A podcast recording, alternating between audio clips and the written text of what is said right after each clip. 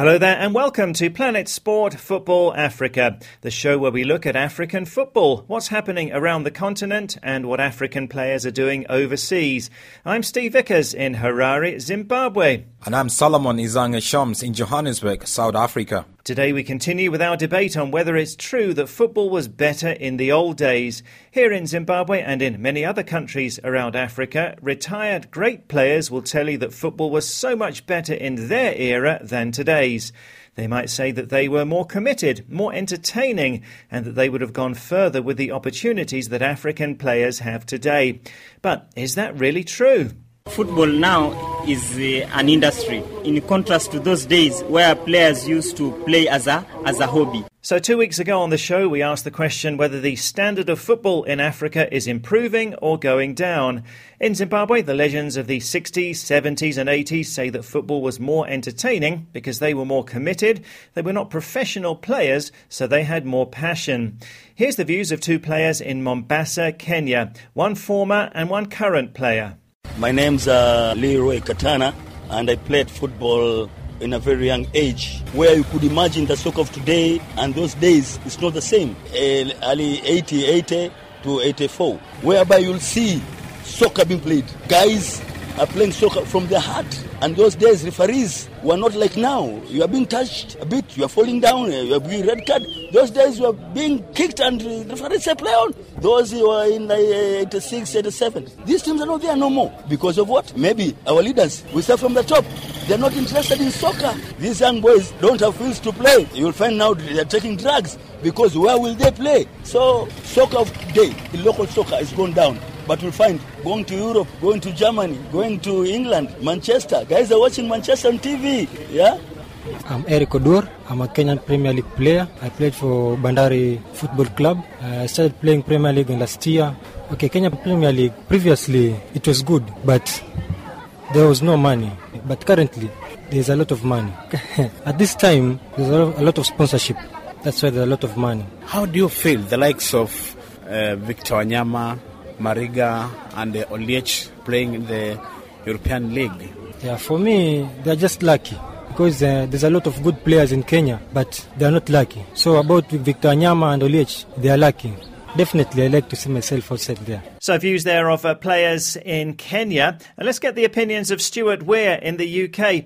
Stuart, is it not obvious that the standards in every sport are improving all the time? Uh, for example, in athletics, world records are being broken every year. So, will you not say that it's obvious that football is getting better too? I mean, I, I, think first of all that that is absolutely true in all sports. You know, the level of professionalism within football, we've seen some massive changes. Uh, I mean, I wrote a book with a Scottish footballer, Brian Irvine, who told me that early in his career, after an away game, they always stopped for sort of fast food somewhere, something with chips. Or uh, by the end of his career, it was compulsory for the players to stay for lunch and it was always pasta or rice, chicken, fish, vegetables. You know, the club was em- employing dietitians to get the players the right food to maximize their energy. And I've recently just read Dennis Bergkamp's book, and he said that when he came to Arsenal pre season, they did a really tough training session, and that evening he saw six of the Arsenal players having a beer in a pub. And he said, I just couldn't believe it. They were undoing all the work they'd done that day uh, by drinking. And I think that that is something which has changed massively in English football. You know, the diet and indeed the uh, minimal use of uh, drinking of alcohol. Um, probably in those days, a lot of training was simply ball work. Now teams would have dedicated fitness trainers. So there's no doubt that the players are fitter and faster, have greater stamina uh, than they used to have. But whether they are any more skillful, you know, whether there are players who can do with a ball what Maradona or Best or Pele could do, I think that, that that's a different question, and I'm not sure you could actually say that this the skill in the game today uh, is necessarily greater than it, it was uh, in the past. It's an interesting question also what money has done for the player, because uh, certainly in the English Premiership, you can be a millionaire of not a multimillionaire just sitting on the bench. And you wonder if people have that amount of money for not playing, are they as motivated as uh, in days past? Thanks a lot, Stuart. Do stay with us, and you can have your say on our Facebook page, Planet Sport Football Africa. Greg Okoro in Italy got in touch. He says in those days, football was play and fun, not business like today. Players were more creative, uh, they would keep the ball and display magic with their feet. But nowadays, coaches don't like players that entertain fans. Well, thanks for that, Greg. And I think a lot of people would agree with you there. You can have your say on the Facebook page Planet Sport Football Africa, and that is all one word. Well, let's get the views of Solomon Ashoms. The African stars of today generally have achieved more in terms of honours than the older players did. Uh, but we need to remember that nowadays most African Premier League teams have fully professional players. They have better funded teams. It makes it hard to compare with the stars of the 60s, the 70s, and the 80s, as there were more opportunities to go to Europe from the 1990s onwards for African players, and certainly at national level, more opportunities to achieve, as the Africa Cup of Nations is now open to 16 teams, and the FIFA World Cup had five African teams from 1998 onwards. Remember, it was only one spot back in the 70s. Uh, so, really, Solomon, we can say that many African stars in the past didn't have the same chance to get onto the big stage, did they? No, not a lot of African football stars got the opportunity to really uh, get on the big stage, and and we have a lot of talented players. You know, you remember uh, players like Jomo Sono from from South Africa, who never really played for his team, never really got to the World Cup because of apartheid and in South Africa and all that. But then you have great players like Segun Odegbami. He is one of the most interesting wingers in African football. And in Nigeria, he's still a big, big name. Segun Mathematical Odegbami, they call him. They never really got the opportunity to really go out there. So it, it was kind of like not really uh, a conducive time for them to really represent themselves. Even within the African continent, the African Cup of Nations had just two groups of uh, four teams each coming together to play. So you get other countries not really getting into uh, that stage to, to, to really uh, get the opportunity for players to showcase their skills and hopefully get clubs to go up in Europe and play.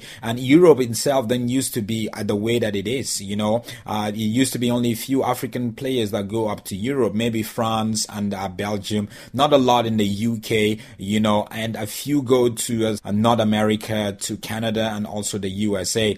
I think if there was that opportunity to be able to do that for them, it would we would have been really celebrating a lot of names that are not just African or uh, country icons, but they're definitely global icons today. Well, let's hear from a football expert in Mombasa, Kenya. He's adamant that standards are higher now. Uh, my name's uh, Sumba Bwire. I am uh, a sports writer and I'm also a football analyst. Uh, I think football has vastly improved as compared to uh, those days. There's been a lot of uh, capacity building in terms of coaching, and our players have got much exposure, and with, with coaches getting new techniques through the trainings. And also, another reason there used to be a lot of superstition clubs used to psychologically psych themselves by consulting uh, medicine men as opposed to training hard for the results. A uh, fact I have to, uh, we have to accept is that uh, football now is uh, an industry. In contrast to those days where players used to play as a, as a hobby, we have got more professional players uh, in uh, abroad, and uh, actually that one has also contributed uh, much to the improvement of the standard of the game. It also gives us motivation for the, the local players to work hard so that they earn a better living by seeking greener pastures. Actually, it is pathetic that uh, we are having less fans coming to the stadia as opposed to those days. And uh, one of the reasons I can mention is that uh, with the coming of the live showing of the European uh, League, it has contributed to fans preferring uh, to watch big clubs through the screen rather than turning up for the stadium. Well, that's Asumba Gwire. He's a Mombasa based sports reporter saying that football is technically better, that clubs now train harder, and that they rely less on superstition, juju, or muti. Although, uh, having said that, here in Zimbabwe, we still have big, big issues with juju for sure. Uh, Asumba Gwire also saying football is an industry now. And interestingly, Solomon, he says the opportunities overseas are motivating players to raise their standards. Every player want to go overseas and play and really uh, not just uh, improve their standard, but also make a lot of money. So we have a lot of uh, players that are being motivated in Africa, we have players as young as 15, 16. Their dream, their vision is to get into Europe, you know. So it is definitely a, a, motivating factor for them. So, Solomon, it's a really difficult one to get a conclusive answer to when we compare football of nowadays with the yesteryear football. But can we say that it is better now, or can we say rather that it's different these days than it was in the old days? Well, if we look at uh, these days and the old days, I think it was different. I would want to say the money in football has not just made it better, but it has made it different. You know, the commitment and the passion of uh, football players in the 70s and in the 80s, uh, you know, was better uh, compared to today. That's my opinion. It was better than uh, when, when you compare it today. So I think it's more like a lot has changed from the players to the way uh, club sides are run, to the players' commitment, passion, to the way football tactics has evolved, to the way the national team is being handled, and also also when it comes to our investment, our corporate investment into football, uh, it, it is different today compared to uh, back in the day when a lot of players and countries uh, just put up football teams just for the love of the game because football is a game that really brings uh, people together and also motivate people and inspire people to be who they want to be uh, in the society. You know it, it, it motivates you to to be the best that you can be. It makes you smile and happy after watching the game after your team wins cheering your team. So it is definitely a different when you look at the 70s and the 80s and if you look at today a lot has changed and very different. Okay, let's uh, go back to Stuart Weir in the UK and get his thoughts. So, what would you say, Stuart? Can we say things are better nowadays, or they were better back in those decades gone by, or are they simply different? Well, I think the standard of football is definitely better because the players are fitter, because uh, the coaching is more sophisticated, the playing surfaces are better. But whether that is due to tangible physical things or whether the players are actually better uh, is quite debatable. I would say that class players will succeed in any era. So if you were to take a Bobby Charlton, a Denis Law, a George Best, I think they would be equally big stars and equally successful today. Uh, they might be a bit fitter. Someone like George Best might struggle um, because he used to do a lot of nightlife and uh, drinking, and he might find that that wasn't compatible with the level of fitness he would be expected to have today. But I, I think it's different. It's perhaps more sophisticated. It's more tactical, less end to end than it used to be. But you know, I love watching the old games on television, and I love watching the modern games. Uh, I think they're both great and I would say um, different rather than that one is better than the other. Well, thanks, Stuart. Let's get a final word from Solomon Ashoms. Solomon, we watched the 2013 Africa Cup of Nations final together in Johannesburg with Nigeria beating Burkina Faso. Would you rather have watched uh, the Nations Cup final back in the 70s or the 80s than that one? What would you say?